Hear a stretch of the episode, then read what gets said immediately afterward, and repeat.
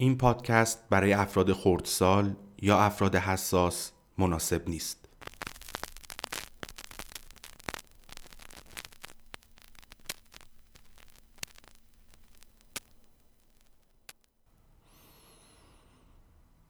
یادم نمیاد چند سال پیش بود. من مخم زیاد توی تاریخ و تقویم درست کار نمی‌کنه. ولی از اون موقعیت ها بود که با جزئیات این که کی کجا وایستاده بود و این حرفات یادم مونده. البته به جز خب زمانش. فقط می‌دونم سی و گذرونده بودم. حسین یکی از معدود دوستای دوران نوجوانیم که هنوزم هست اومده بود پیشم داشتیم گپ می‌زدیم. گفت آقا هدف من توی زندگی خوشحالیه. هپینس هپی باشم. منم در جا با کمی عصبیت بهش گفتم نوکرتم آدمی که همیشه خوشحاله یعنی اینکه کسخله دیوانه است. زندگی تقریبا همش کسل کننده است و پر از درد. حالا این وسط یه لحظه هم هست که آدم خوشحاله. خیلی هم خوب. ولی اینکه همیشه خوشحال باشی چیز نرمالی نیست. یادم نیست چند وقت بعدش ولی داشتم برای پروژه آخرم تحقیق می‌کردم. یا اینطور فکر می‌کردم. همیشه موقع تحقیق مخصوصا اگر به موضوعش علاقه داشته باشم حالم خیلی خوبه. زیادم می‌تونم براشون وقت بذارم. اطلاعاتی که برای پروژم پیدا کردم خیلی از چیزی که تصورشم می‌کردم بهتر بود. اینترنت از معدود چیزاییه که هنوزم سورپرایزم می‌کنه. تمام وسایل مورد نیاز و تهیه و سرهم کردم. همه چیز آماده بود. فقط بعد یه ماسماسکی رو میچرخوندم. ولی این کارو نکردم. اتفاق خاصی هم نیفتاد. نوری از جایی نتابید. کسی, کسی هم توی سرم با حرف نزد. یاد چیزی هم نیفتادم. فقط فقط جرأتشو نداشتم. نمی‌دونم الان چند وقت گذشته ولی الان مدتیه که اگر بخوام بگم اکثر اوقات چه حالی دارم باید بگم خوشحالم. این پادکست بیشتر مربوط به اطلاعاتیه که برای خوشحال شدن پیدا کردم و مفید بودن. شایدم مربوط به چیزهای دیگه ای باشه. پادکست بارو شماره یک.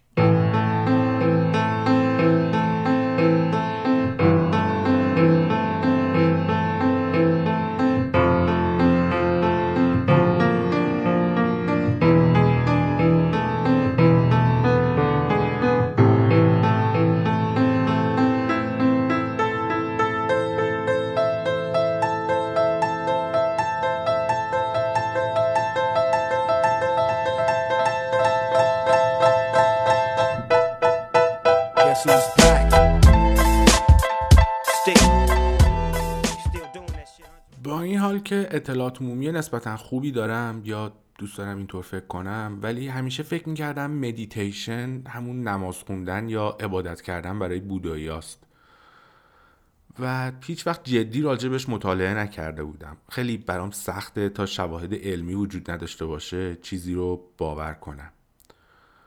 تا یه روز بعد از ظهر که سر کار بودم و البته طبق معمول داشتم جای کار کردن توی اینترنت ول میچرخیدم توی کتابای پیشنهادی آمازون.com اسم یه کتاب چشممو گرفت. The Willpower Instinct How Self-Control Works, Why It Matters and What You Can Do to Get More of It. به معنی غریزه اراده. خوددار بودن چطور کار می‌کنه چرا اهمیت داره و با انجام چه کاری می‌تونید تقویتش کنید. این حال که جلد کتاب زرد رنگ بود ولی چند صد تا review داشت و حدود پنج ستاره بود. طبق تجربه هم کتابی که توی آمازون انقدر feedback خوب داره خیلی بعیده چرت و پرت باشه. خوشبختانه قدیمی هم نبود نشر اولیه سال 2011 بود. برای اطمینان بیشتر نویسندهش رو چک کردم. خانوم کلی مکگانیگال دکترای روانشناسی و مدرس دانشگاه استنفورد. خب اینم باز موجب اطمینان بیشتر شد. روی قسمت Images گوگل کلیک کردم که ببینم قیافش چطوره. در جا نسخه Kindle ش رو خریدم و پاهامو دراز کردم روی میز و شروع کردم به خوندن. توی مقدمه نویسنده از سوابق کاریش نوشته بود که هم کار کلینیکی می‌کنه یعنی توی مطب مراجعینش رو یک به یک می‌بینه و هم در زمینه پروژه های شهری و این حرفا به تعیین سیاست های اجرایی کمک کرده. چند تا جایزه معتبر علمی هم گرفته. توی حدود دو دهه‌ای که از شروع کار ایش گذشته دیده که چقدر افراد تصور اشتباهی نسبت به قوه اراده دارن و همین تصور اشتباه نه تنها کمکی به تقویت ارادهشون نمی‌کنه بلکه بیشتر باعث خراب شدن اوضاع زندگیشون میشه. یه آمارم از انجمن روانشناسی آمریکا داده بود که اکثر آمریکایی ها ضعف اراده رو مهمترین مانع رسیدن به اهدافشون می‌دونن. خوشحال شدم که بالاخره یه چیزی برای همدردی با اون ملت مرفع لاشی پیدا کردم. خلاصه این باعث میشه که این خانم پروفسور کلی یه دوره عمومی با عنوان علم اراده توی دانشگاه استنفورد راه بندازه. استقبال عجیبی از این دوره میشه و این دوره محبوب ترین دوره آزاد استنفورد میشه و بزرگترین سالن اجتماعات دانشگاه و به این دوره تخصیص میدن و خلاصه به ادعای نویسنده میترکونه و اکثر قریب به اتفاق بعد از یکی دو هفته میگن خیلی دارن نتیجه می‌گیرن و زن و شوهر و بچه و همکاراشون رو با خودشون خفکش می‌کردن میآوردن تو این دوره و خلاصه داشتم به این نتیجه می‌رسیدم که تا دیر نشده کتاب رو پس بدم و پولم رو برگردونم به حسابم. بازم طبق تجربه کتابی که توی مقدمه خیلی از خودش تعریف کنه معمولا چرت و پرته. خوشبختانه بازم اشتباه می‌کردم. عنوان بخش اول کتاب این بود که برای اینکه ارادتون رو تقویت کنید اول باید بفهمید چی باعث سست شدن ارادتون میشه. نوشته بود که اکثر قریب به اتفاق کتب مربوط به ترک عادات بد و ایجاد عادات جدید و مفید. حالا چه بخواد کتاب کاهش وزن باشه چه رسیدن به استقلال مالی به شما کمک می‌کنن که اهداف درستی برای خودتون تعیین کنید و حتی راه رسیدن به اون اهداف رو هم به شما نشون میدن. اما اگر فقط تعیین هدف برای رسیدن به اون هدف کافی بود ما همه به تمام قرارهایی که توی سال توی شروع سال جدید با خودمون می‌ذاریم عمل می‌کنیم و کلاس های دکتر کلی هم خالی بودن. کمتر کتابی به شما نشون میده که چرا همین الان کار درست رو انجام نمی‌دید. با این حال که می‌دونید برای رسیدن به اهدافتون چه کاری باید انجام بدید. به نظر معلف بهترین راه تقویت اراده و کنترل روی خودم اینه که ببینم چجوری و چرا ارادم سست میشه و از کنترل خارج میشم. یه آمار باحالم داده بود که طبق نتایج تحقیقات آدمایی که خیلی به خودشون توی با اراده بودن اطمینان دارن معمولا به قول معروف ریدن. مثلا افرادی که به خودشون خیلی توی ترک سیگار اطمینان دارن حداکثر بعد از چهار ماه دوباره شروع می‌کنن به دود کردن. افرادی که خیلی به خودشون توی رعایت یه رژیم غذایی برای کاهش وزن اطمینان دارن کمترین احتمال موفقیت رو دارن.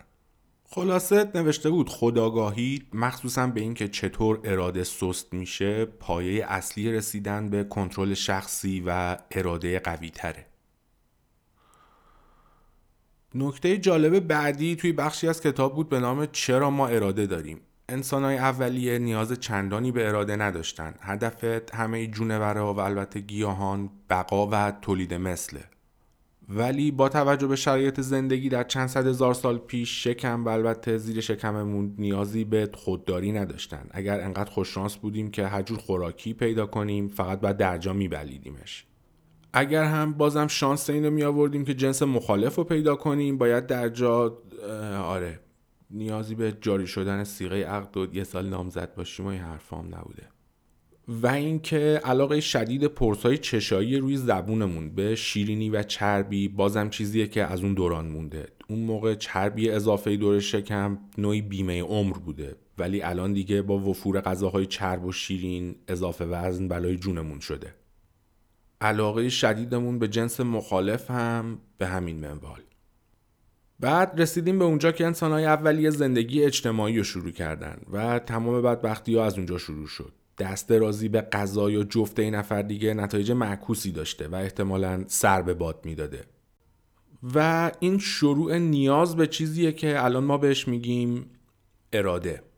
با پیشرفت تاریخ یا درستتر بگم ما قبل تاریخ و با پیچیده تر شدن دنیای اجتماعی ما نیاز به کنترل شخصی هم به همون اندازه بیشتر شد. نیاز به همگروه شدن و همکاری و روابط بلند مدت به مغز اولیه ما فشار آورد تا کنترل خودمون رو بلجبار بیشتر کنیم.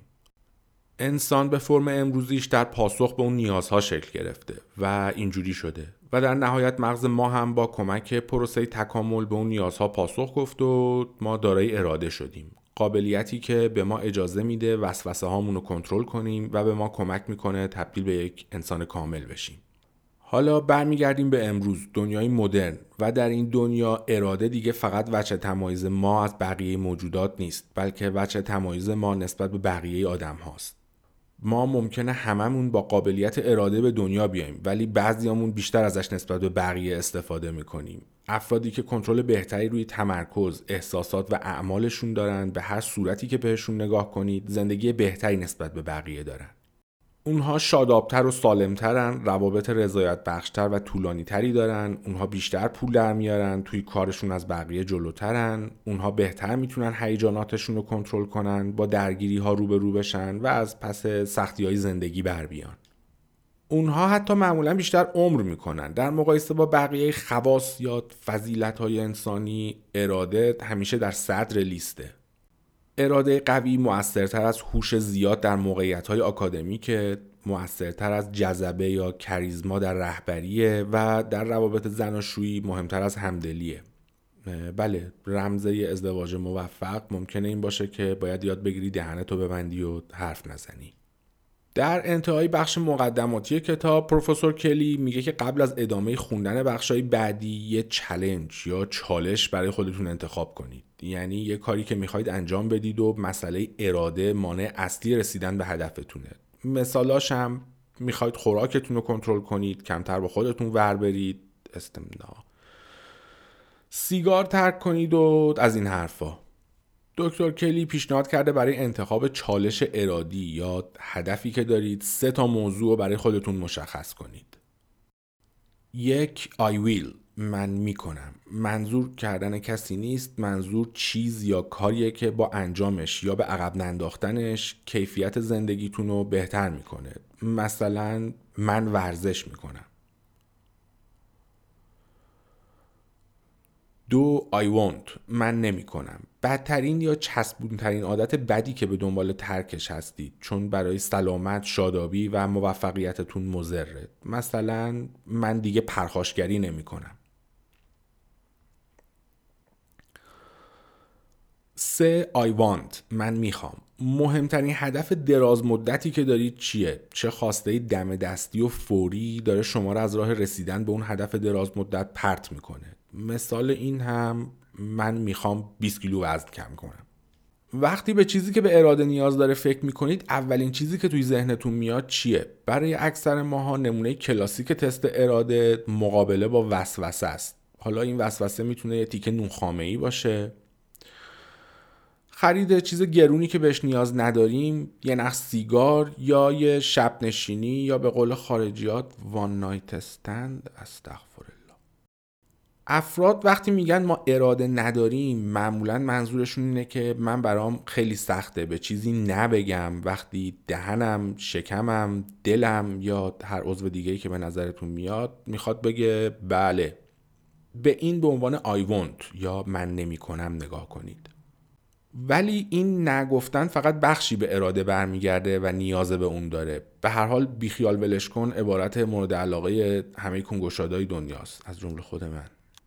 بعضی مواقع هم مهم اینه که بگید بله تمام اون کارهایی که انداختید به فردا یا شنبه یا هفته آینده اراده به شما کمک می‌کنه اونا رو توی لیست کاریتون بذارید. حتی با این حال که هیجان حواس پرتید مسابقه فوتبال یا سریال مورد علاقتون سعی می‌کنن شما رو از این کار منصرف کنن. به این به عنوان آی ویل یا همون قدرت کردن من می‌کنم نگاه کنید. قابلیت به انجام رسوندن کاری که بخشی از وجودتون می‌خواد بیخیالش بشه. این قابلیت نکردن و کردن دو روی سکه خوددار بودنه. اما این دوتا به تنهایی اراده رو تشکیل نمیدن. برای نگفتن وقتی که باید بگید نه و آره گفتن موقعی که باید بگید آره به قدرت یا قابلیت سومی نیاز داریم. قابلیت به یاد داشتن اینکه واقعا چه چیزی می‌خوایم یا همون I want. ما فکر می‌کنیم چیزی که واقعا می‌خوایم یه کیک توپل شکلاتی یه بطر حالا هرچی یه نخ حالا هرچی یا یه روز مرخصیه. ولی باید به یاد داشته باشیم که چیزی که واقعا می‌خوایم به جای کیک شکلاتی اینه که کون مبارکمون توی شلوار سایز دلخواهمون جا بشه.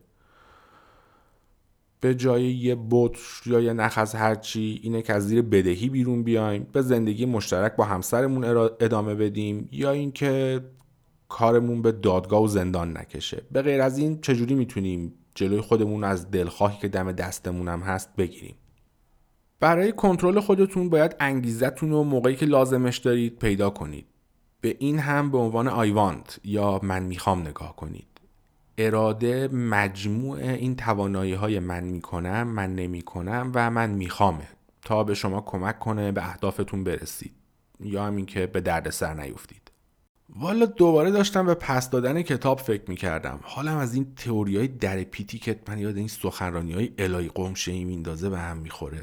ولی خوشبختانه تم مطالب در ادامه از حالت نصیحت بیرون اومد و کاملا علمی شد. عنوان بخش بعدی من می‌کنم من نمی‌کنم و من می‌خوام از دیدگاه عصب شناسی توانایی امروزه ما در کنترل خودمون محصول فشارهاییه که مدتها پیش برای همسایه، پدر و مادر و همسر بهتری بودن تحمل کردیم. ولی این تکامل دقیقا چجوری توی مغز ما صورت گرفت؟ جواب به نظر میاد توی شکلگیری قشر پیش پیشانی prefrontal cortex که یه تیکه گنده از مغزمون پشت پیشونی و چشمامونه.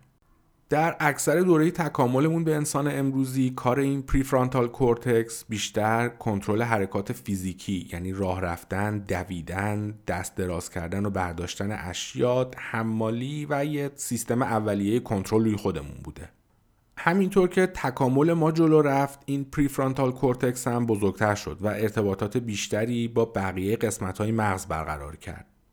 و امروز این قشر بخش خیلی بزرگتری از مغز ما رو نسبت به بقیه حیوانات تشکیل میده. این یکی از دلایلی که سگ و گربمون برای دوران پیری و کهولتشون غذا ذخیره نمی‌کنن. یعنی واقعا مثال از این بهتر پیدا نکردی؟ همینطور که prefrontal cortex بزرگتر شد کنترل عملیات بیشتری رو هم به دست گرفت. اینکه به چی توجه می‌کنیم به چی فکر می‌کنیم و حتی اینکه چه احساسی داریم. و این باعث کنترل خیلی بهتری روی اینکه چه کاری انجام میدیم میشه. رابرت ساپولسکی متخصص علم اعصاب یا همون نوروبیولوژی در دانشگاه استنفورد عقیده داره که کار prefrontal cortex امروزی هل دادن مغز یعنی در حقیقت خود ما به سمت انتخاب انجام کار سخت تره. ولو شدن روی کاناپه کار راحتیه ولی این prefrontal cortex ه که کون ما رو هم می‌کشه تا بریم ورزش کنیم. سفارش یه تیکه کیک شکلاتی برای دسر خیلی بیشتر حال میده. ولی این prefrontal cortex ه که باعث میشه به جاش مثلا چای سبز سفارش بدیم. و وقتی که انداختن انجام پروژهمون به فردا کار راحت تریه این prefrontal cortex ه که به ما کمک می‌کنه فایل پروژه رو باز کنیم و به هر حال شروع کنیم روش کار کردن. خب عنوان بخش بعدی کتاب هست اراده در مغز که توضیحات بیشتری راجع به این قشر prefrontal cortex و رابطش با اراده داده. مشخص شده این قشر فقط یه تیکه سلول خاکستری نیست و به سه قسمت اصلی تقسیم شده که هر کدوم از این قسمت ها یکی از همون توانایی های من می‌کنم من نمی‌کنم و من می‌خوام و کنترل می‌کنن یکی از این قسمت ها که موقعیتش میشه بالا سمت چپ تخصصش توی من میکنمه. این قسمت در مواقع بیحوصلگی انجام کارهای سخت یا انجام کارهای پر استرس به کمک ما میاد. مثلا موقعی که باید روی تردمیل جون بکنیم ولی دلمون می‌خواد دوش بگیریم و چرت بزنیم. در مقابل قسمت سمت راست قابلیت من نمی کنم رو به ما میده و از ما در مقابل وسوسه و ولع محافظت می‌کنه. آخرین باری که می‌خواستید مثلا موقع رانندگی اسمساتون رو چک کنید ولی این کارو نکردید و چشمتون رو روی جاده روبرو نگه داشتید یادتونه؟ باید از این قسمت تشکر کنید. اگرم که همیشه پشت فرمون اسمس چک می‌کنید از صمیم قلب امیدوارم که زودتر به درک الهی واصل بشید. این دو قسمت با هم کنترل کننده همه کارهایی که انجام میدیم هستند قسمت سوم هم که کمی پایین تر و بین دو قسمتیه که الان حرفش رو زدم اهداف و خواسته هامون رو به یاد داره. این قسمت تصمیم می‌گیره که ما چی می‌خوایم یا همون توانایی من می‌خوام. هرچی فعالیت سلول های این قسمت بیشتر باشه انگیزه ما برای مقابله با وسوسه های مخرب بیشتره و ما رو به سوی انجام فعالیت های مفید حل میده. این قسمت از قشر پیش پیشانی اینکه ما واقعا چه چیزی می‌خوایم و به یاد داره. حتی موقعی که بقیه مغزتون داره داد می‌زنه که اینو بخور این پیکو سر بکش به دود کن یا اونو بخر. هر چلنج چالش ارادی که داریم نیاز به انجام یه کار خیلی سخت داره. این کار خیلی سخت ممکنه این باشه که باید جلوی وسوسمون رو بگیریم یا اینکه از این موقعیت پر استرس فرار نکنیم. حالا به خودتون فکر کنید چه مسئله ای دارید که نیاز به اراده زیادی داره؟ سخت ترین کاری که باید براش انجام بدید چیه؟ چی باعث میشه که اون کار خیلی براتون سخت باشه؟ وقتی به انجام اون کار فکر می‌کنید چه احساسی دارید؟ خب حالا اهمیت این قشر پیش پیشانی در خوددار بودن چیه؟ یکی از راههایی که میشه به این سوال پاسخ داد نگاهی به پرونده های پزشکیه که توی اونها این قشر صدمه جدی خورده. یه پرونده پزشکی معروف هست مربوط به مردی به نام فینیس گیج. این داداشمون در سال 1864 سرکارگر یه گروه ریلچین قطار بوده. توی کتاب دو پاراگراف فقط توضیح داده که این بشر چه امامزاده ای بوده. رؤساشون رو بهترین سرکارگرشون می‌دونستند زیر دستاش هم خیلی دوستش داشتن و بهش احترام میذاشتن. دکترش هم جان مارتین هارلو توی سوابق پزشکیش اونو مردی با بدن و اراده فولادی توصیف کرده بوده. یکی از کارهای اصلی فینیس جاگذاری دینامیت و انفجار برای باز کردن راه بوده که با این حال که این کار رو هزاران بار بدون مشکل به انجام رسونده بوده ولی خب یه دفعه مشکل پیش میاد و دینامیت ها زودتر از موعد منفجر میشن و یه میله آهنی یه متری بر اثر همین انفجار گونه چپ فینیس رو پاره می‌کنه و از توی prefrontal cortex ش رد میشه و همراه با کمی از قشر مغزش سی متر اونورتر میفته زمین. هر کی باشه هیچ احتمالی به زنده بودن فینیس بعد از این حادثه نمیده ولی به گفته همکاراش اون حتی از هوش هم نمیره. خلاصه اینکه میرسوننش به دکتر و دکتر هم تیکهایی از جمجمش رو که پیدا کرده بودن می‌ذاره روی سرش و پوست سرش رو می‌کشه روی اونها و بخیه می‌زنه. درمان فینیس دو ماه طول می‌کشه و بعد از این دو ماه به گفته خودش حتی احساس کمترین دردی هم نمی‌کرده. بازم چند پاراگراف رو خلاصه کنم که از اون امامزاده ای که بوده 180 درجه شخصیتش تغییر می‌کنه. تبدیل به یه آدم بسیار بی ادب پرخاشگر و هوسباز میشه. اونقدر که دکترش و اطرافیانش می‌گفتن اون دیگه فینیس گیج نیست. دکتر فینیس توی گزارش پزشکی که بعد از دوره درمانش می نویسه میگه که به نظر می‌رسه تعادل بین قوای فکر و تمایلات حیوانی اون نابود شده. اون بی کنترل هتاک و بی ادب شده و خودش رو توی ناسالمترین تفریحات غرق می‌کنه. کارهایی که قبلا حتی فکرش رو هم درباره اون نمی‌شد کرد. برای اطرافیانش هیچ اهمیتی قائل نیست تحمل محدودیت یا نصیحت رو وقتی در مقابل خواستاش باشه نداره. همیشه راجع به برنامه های آیندهش صحبت می‌کنه ولی قبل از اینکه حرفش تموم بشه اون برنامه ها رو ول می‌کنه. تفکر فینیس کاملا تغییر کرده در حدی که دوستا و آشناهاش میگن اون دیگه فینیس گیج نیست. خب به عبارت دیگه فینیس با صدمه خوردن قشر پیش پیشانیش توانایی های می‌کنم نمی‌کنم و خواسته هاشو از دست میده. اراده فولادیش که جزو اصلی شخصیتش بوده به وسیله اون میلهی که جمجمش رو خورد کرد از بین میره. اکثر ماها نیازی نیست نگران یه انفجار بی موقع توی راه آهن باشیم که باعث بشه خودداریمون از دست بدیم. ولی یه فینیس گیج کوچیک توی وجود همه ما هست. prefrontal cortex اونقدری که دوست داریم قابل اعتماد نیست. خیلی از حالات موقتی که پیدا می‌کنیم مثل مستی یا نشگی، کمخوابی یا حتی پرت شدن حواسمون جلوی کار prefrontal cortex مون رو می‌گیره و در وضعیتی دقیقا مثل وضعیت فینیس بعد از اون حادثه قرار می‌گیریم. این ما رو در وضعیتی قرار میده که نمی‌تونیم خودمون رو درست کنترل کنیم. با این حال که مغزمون دست نخورده سر جاشه. حتی در مواقعی که مغزمون به اندازه کافی استراحت کرده و تحت تاثیر ماده نیستیم باز هم در معرض خطریم. این به خاطر اینه که با این حال که ظرفیت انجام کار سخت رو داریم ولی در عین حال ظرفیت انجام کاملا برعکسش هم در ما هست.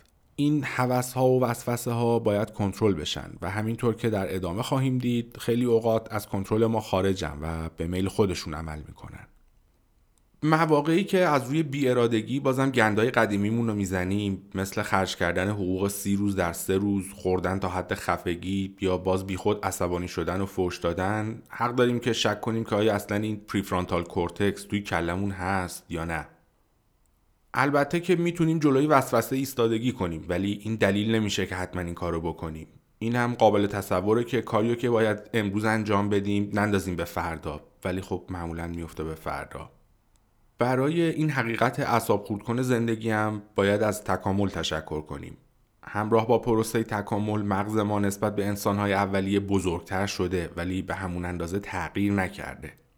پروسه تکامل ترجیح میده روی چیزی که تا الان ساخته شده اضافه کنه و نه اینکه دوباره از اول همه چیز رو بسازه.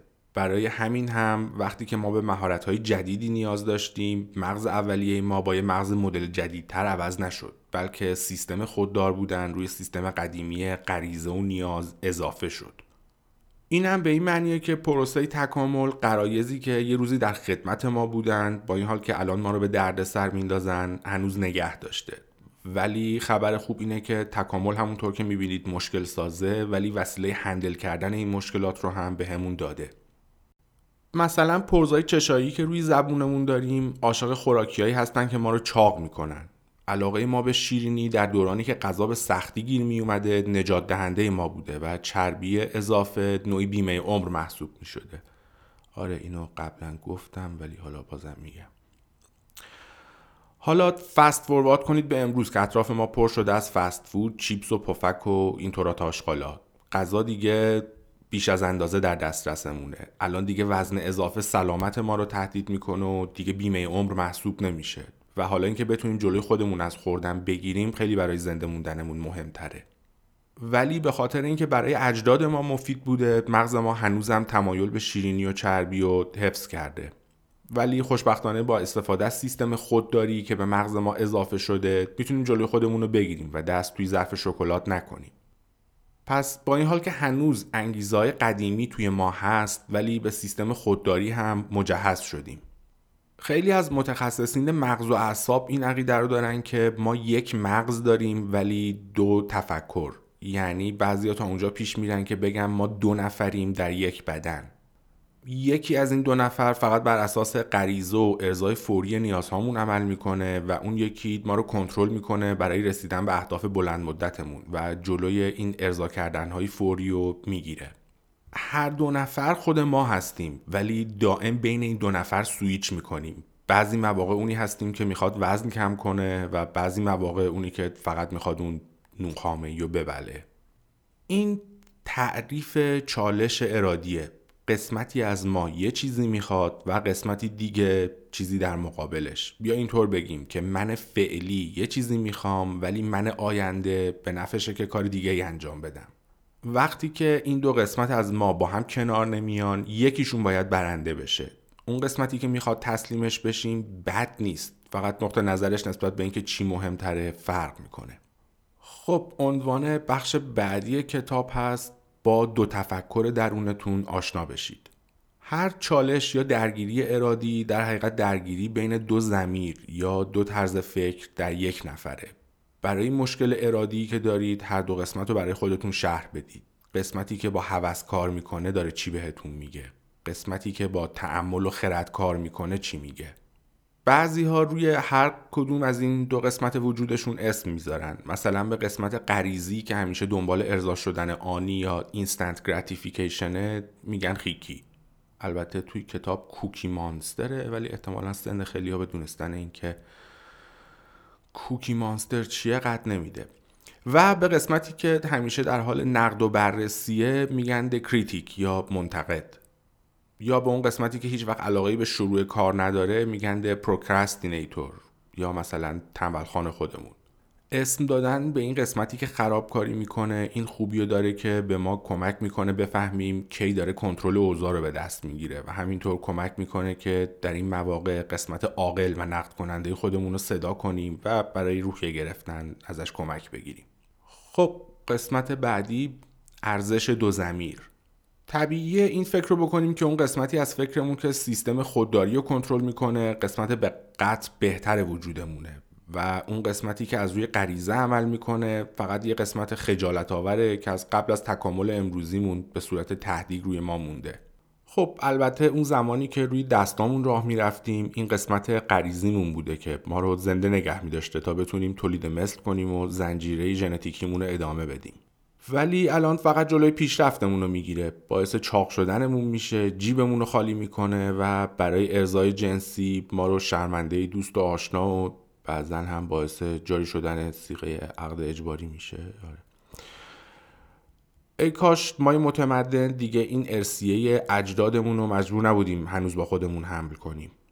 ولی میگه که تند نرید.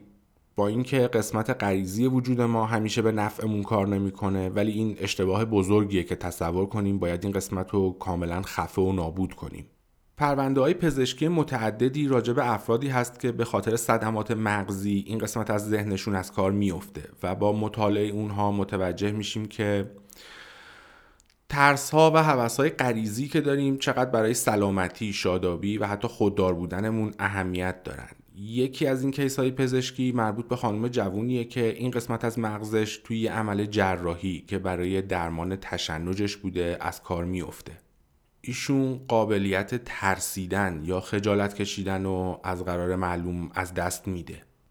دو قابلیت غریزی که به ما توی خوددار بودن کمک می‌کنن. این خانوم عادت اینو پیدا می‌کنه که تا حد خفگی شکمش رو پر کنه و خیلی وقتا هم به افراد نزدیک توی فامیل پیشنهادات جنسی می‌داده.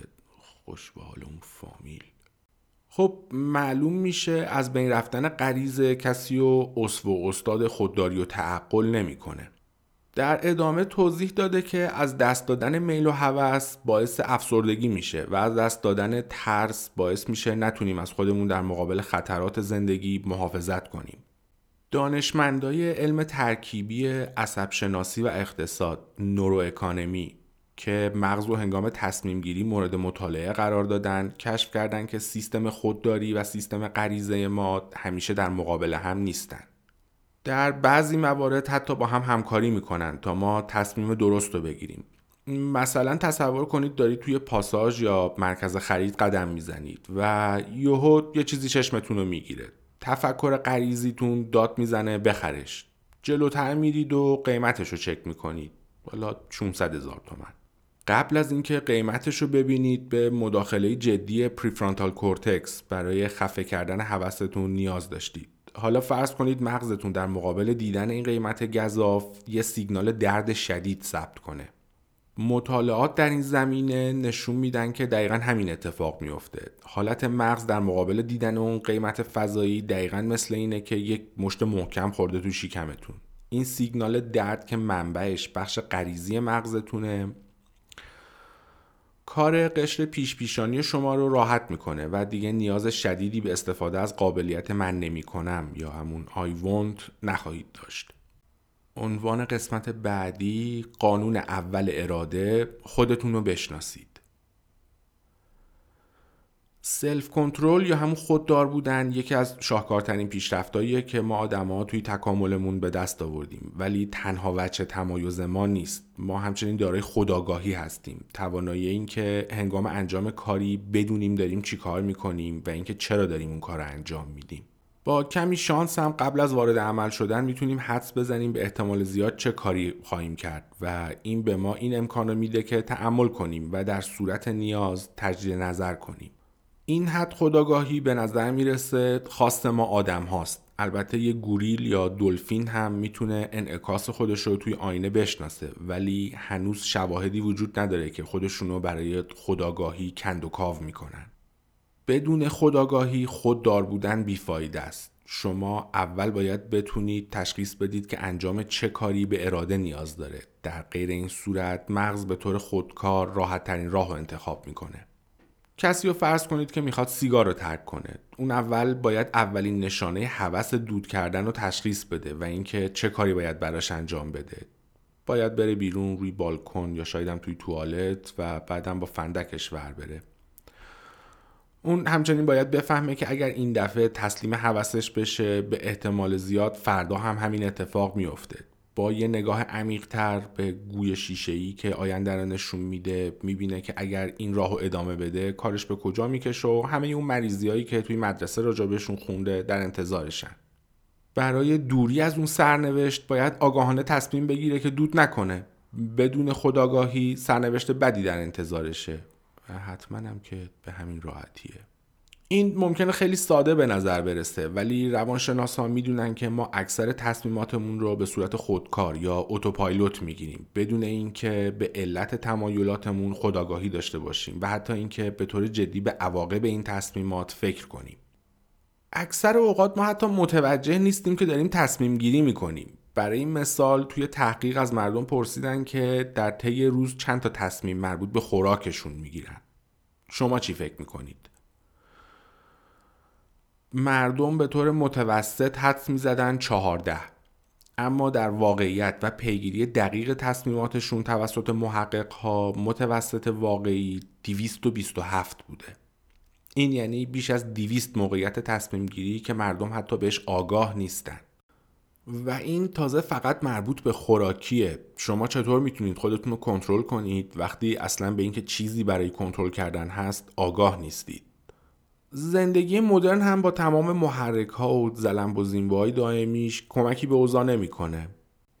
بابا شیو یکی از محققین ارشد بازاریابی توی دانشگاه بازرگانی business school دانشگاه استنفورد نشون داده که افرادی که حواسشون پرته احتمال اینکه تسلیم هوس‌هاشون بشن بیشتره مثلا دانشجوهایی که داشتن سعی می‌کردن یه شماره تلفن رو به یاد بیارن احتمال اینکه توی بوفه کیک شکلاتی به جای میوه انتخاب کنن 50 درصد بیشتر بوده. افرادی که توی فروشگاه حواسشون پرت باشه احتمال خیلی بیشتری داره که بیخود به یه تابلوی تخفیف یا حراج جلب بشن و احتمال بیشتری هم داره که در راه برگشت به خونه چیزایی خریده باشن که اصلا توی لیست خریدشون نبوده. وقتی که ذهنتون مشغوله به جای اهداف بلند مدت این حوستونه که تصمیم گیریاتون رو کنترل می‌کنه. توی صفحه کافی شاپ دارید اسمس می‌زنید. بین میلک شیک با روکش خامه یا یه لیوان چای به احتمال زیاد میلک شیک رو انتخاب می‌کنید. فکرتون به شدت درگیر مسائل کاریه. به احتمال زیاد با متصدی سرویس دهنده تلفن همراهتون که وسط روز مزاحمتون شده موافقت می‌کنید که باید سرویستون رو نامحدود کنید. بخش بعدی آزمایش اراده. تصمیمات ارادیتون رو دنبال و ثبت کنید.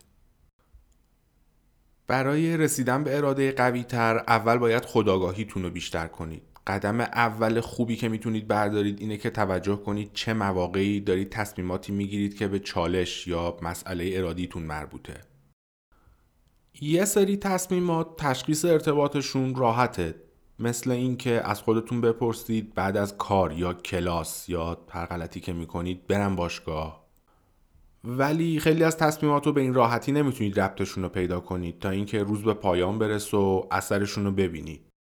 مثال آیا وسایل و لباس ورزشیتون رو همراه خودتون بردید که بعدش مجبور نشید برگردید خونه و برشون دارید؟ اگر این کارو کردید یه قدم جلویید چون احتمال اینکه بهونه بیارید کم میشه. آیا انقدر وقت صرف یه تماس تلفنی کردید که حالا گرسنه اید و قبل از رفتن به باشگاه باید یه چیزی بخورید؟ خب احتمال اینکه بعد از چیز خوردن سنگین بشید و بعدا بی خیال ورزش زیاده. حداقل برای یه روز همه چیز رو ثبت و دنبال کنید. آخر روز به لیست کارهایی که انجام دادید نگاه کنید و اونا رو آنالیز کنید که آیا در رسیدن به هدفتون کمکتون کردن یا برعکس. اینکه در طول روز تصمیماتتون رو دنبال کنید تعداد کارهایی رو که از روی حواس پرتی و مشغولیت انجام می‌دید و کم می‌کنه و این خودش قطعا به تقویت ارادتون کمک می‌کنه. خب تیکه باحال داستان یعنی اصل داستان از اینجا شروع میشه. مغزتون رو برای اراده آموزش بدید. شکلگیری prefrontal cortex قشر پیش پیشانی به صورتی که امروز توی جمجمه ماست و جوابگوی نیازهای آدم میلیون ها سال طول کشیده. شاید این خیلی خواسته طمعکارانه‌ای باشه ولی آیا میشه مغزمون رو برای بیشتر خوددار بودن بهتر کنیم؟ ولی بدون اینکه بخوایم چند میلیون سال دیگه صبر کنیم؟ مغزی که الان داریم برای سلف کنترل خوددار بودن داره کارش رو انجام میده. آیا همین مغز استانداردی که بهمون به رسیده رو برای خودداری بیشتر می‌تونیم بهبود بدیم یا به اصطلاح آپگرید کنیم؟ از ابتدای تاریخ یا حداقل از موقعی که محققهایی شروع به انگولک کردن مغز برای فهم بهترش شدن تصور بر این بوده که مغز یه سازه شکل گرفته و ثابته. هر توانایی فکری که از اول داشتید یه معامله تموم شده است و نه یه پروژه در حال پیشرفت. تنها تغییری که در مغز صورت می‌گیره فقط کهولت بر اثر پیریه. ولی در دهه گذشته عصب شناسا متوجه شدن که مغز مثل یک کارآموز خیلی مشتاق خیلی خوب به آموزش و تجربه پاسخگوه. از مغزتون بخواید هر روز مسائل ریاضی حل کنه به مرور زمان توی حل مسائل ریاضی مهارت پیدا می‌کنه. از مغزتون بخواید که در اضطراب و استرس باشه باز هم به مرور زمان توی اون کار مهارت پیدا می‌کنه. از مغزتون بخواید متمرکز باشه در تمرکز مهارت پیدا می‌کنه. نه تنها مغزتون با تمرین این کارها براش خیلی راحت تر میشه بلکه در حقیقت بر اساس خواسته هایی که ازش دارید ساختار خودش رو عوض می‌کنه. چگالی مغز یا همون تراکم قشر خاکستری به مرور زمان بیشتر میشه. دقیقا مثل ماهیچه‌ای که با ورزش حجیمتر و سفتتر میشه. مثلا افراد بالغی که یاد می‌گیرن چند تا توپ روی هوا دست به دست کنن احتمالا توی سیرک این حرفا باید دیده باشید. چگالی قشر خاکستری اون قسمت از مغزشون که مربوط به دنبال کردن اشیاء متحرک بیشتر میشه. بعضی از قسمت ها اتصال بهتری به هم پیدا می‌کنن تا بتونن بهتر با هم دیگه رد و بدل اطلاعات بکنن. مثلا افراد بالغی که هر روز 25 دقیقه بازی های فکری می‌کنن ارتباط بین قسمت های مربوط به حافظه و تمرکز مغزشون بیشتر میشه. ولی تمرین دادن مغز فقط به درد تردستی یا اینکه همیشه یادتون باشه عینک یا سویچ ماشینتون رو کجا گذاشتید نمی‌خوره. شواهد علمی مبنی بر اینکه می‌تونید مغزتون رو برای خودداری بهتر آموزش بدید روز به روز داره بیشتر میشه. تمرین مغز برای اراده بیشتر چه شکلیه؟ می‌تونید برای تقویت مغزتون برای چالش من نمیکنمتون آی وانت دور برای خونتون برای خودتون تله بذارید. توی کشوی جورابتون شکلات انبار کنید بغل دستگاه تردمیلتون یه شیشه ویسکی بذارید یا عکس دختر یا پسری که توی دوران دبیرستان عاشقش بودید و الان خیلی وقت ازدواج کرده رو بچسبونید روی یخچالتون. یا برای تقویت چالش آیویل من می‌کنم. خودتون رو مجبور کنید که فقط آب کرفس بخورید و 20 تا بشین پاشو برید و بعدم فرمای مالیاتی عقب موندهتون رو یه جا پر کنید. یا یه کار خیلی ساده و راحتتر می‌تونید بکنید. مدیتیشن. مراقبه. دانشمندان عصب شناسی neuroscientist کشف کردن که با انجام مدیتیشن مغزتون نه تنها در مراقبه بهتر میشه بلکه این بهبود شامل طیف بسیار وسیعتری از توانایی ذهنیتون میشه. از جمله توجه، تمرکز، کنترل استرس یا هیجان، کنترل هوس و خودآگاهی یا همون self awareness کسایی که به طور مرتب مراقبه می‌کنن فقط توی این چیزایی که الان بهشون اشاره کردم بهتر نیستن. به مرور زمان مغزشون تبدیل به یه ماشین super charge شده با اراده میشه. اونها سلول های خاکستری بیشتری هم توی قشر prefrontal cortex دارن هم در قسمتی از مغز که مربوط به خودآگاهی هستند. نکته مهم این که به یه عمر مدیتیشن برای تغییر در مغزتون نیاز ندارید. خیلی محقق ها در این زمینه الان به دنبال دوز حداقل برای ایجاد این بهبودها هستن که این خبر خوبی برای همه ماست. چون خیلیامون وقت اینکه حالا به کوههای هیمالیا بریم و ده سال غارنشینی کنیم و نداریم.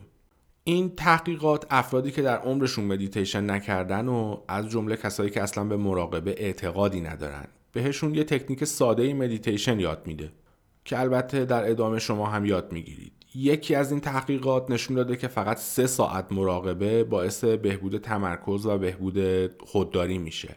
بعد از 11 ساعت مدیتیشن محقق ها می‌تونن تغییرات توی مغز رو ببینن. این مراقبه کننده های تازه کار اتصال بین نورون های مغزشون در قسمت هایی که مربوط به نگه داشتن تمرکز جلوگیری از پرت شدن حواس و کنترل هوس بیشتر میشه. تحقیق دیگه ای نشون داده که 8 هفته مدیتیشن باعث خودآگاهی بیشتر در زندگی روزمره میشه و علاوه بر اون سلولای خاکستری قسمتی از مغز که مربوط به همین خودآگاهی هست رو هم افزایش میده. ممکنه باور این که مغز قابلیت تغییر شکل دادن داره سخت باشه ولی مراقبه باعث افزایش جریان خون در قشر prefrontal cortex میشه. دقیقا همونطور که بلند کردن وزنه جریان خون رو در ماهیچه ها افزایش میده. به نظر می‌رسه که مغز با تمرین خودش رو وفق میده. همونطور که ماهیچه ها با ورزش بزرگتر و قویتر میشن برای اینکه کاری که ازشون می‌خوایم و بهتر انجام بدن.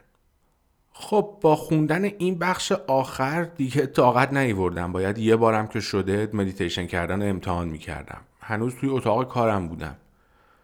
سرم از توی کتاب بلند کردم دیدم شب شده. با این حال که توی کتاب نوشته بود لازم نیست حتما مثل این راهبای بودایی برای مدیتیشن کردن روی زمین بشینید و دستاتون رو بذارید روی زانواتون و راحت روی صندلی هم میشه این کار رو انجام داد. ترجیح دادم حالا که می‌خوام یه بار امتحان کنم با ژست کامل این کار انجام بدم. با همون کفش و لباسی که تنم بود چارزانو نشستم روی زمین دفتر کارم. تایمر موبایلم و دقیقا یادم نیست فکر کنم برای پنج یا ده دقیقه ست کردم و دکمه استارت رو زدم. دستامو گذاشتم روی زانوام پشت دستام روی زانوام بود و انگشت شست و اشارم به هم رسوندم. همونطور که توی کتاب نوشته بود تا جایی که خیلی به هم فشار نیاد سعی کردم راست بشینم. چشمامو بستم شروع کردم آروم تنفس عمیق کردن. باز هم طبق پیشنهاد کتاب برای اینکه تمرکزم رو روی نفسم نگه دارم با هر دم توی فکرم می‌گفتم اینهیل میشه همون دم. و با هر بازدم اکسهیل که حالا میشه همون بازدم. هدف این بود که به چیزی فکر نکنم و تمرکزم صد درصد روی تنفسم باشه و اینکه تا جایی که میشه تکون نخورم. ولی همونطور که توی کتاب نوشته بود به هر حال فکر و خیالهای مختلف میومد توی سرم. ولی طبق دستور العمل هر وقت متوجه می شدم حواسم پرت شده دوباره حواسم رو برمیگردوندم روی تنفسم و با هر دم و بازدم اون لغات رو توی سرم تکرار می کردم. نوشته بود همین مقاومت در مقابل وول خوردن یکی از اثراتش تقویت ماهیچه اراده است تا اینکه زنگ تایمر موبایلم به صدا در اومد از اون شب چهار پنج سالی گذشته توی این چهار پنج سال تعداد روزایی که مدیتیشن نکردم شاید نهایتا به تعداد انگشتای دست و پام باشه. اثرات فوق‌العاده‌ای برام داشته. تا همین چند وقت پیش دیگه مدیتیشن خیلی یک نواخت شده بود. دیگه احساس پیشرفتی توش نمی کردم دنبال یه چیزی بودم که بتونم باهاش توی مدیتیشن پیشرفت کنم. توی همون روزها سم هریس یکی از آدمایی که خیلی دوستش دارم و کاراشو دنبال می‌کنم یه app مدیتیشن داد بیرون به نام Waking Up. تازه دارم می‌فهمم مراقبه یعنی چی. اپو هم میشه خرید هم تورنتش هست و هم مثل اینکه جدیدا اگر ایمیل بزنید و بگید برای خرید مشکل دارید و فقیرید و زلیلید و از این حرفا محتوا رو مجانی در اختیار می‌ذاره. همین. توی قسمت بعد هم احتمالا درباره مطالب همین کتاب صحبت می‌کنم.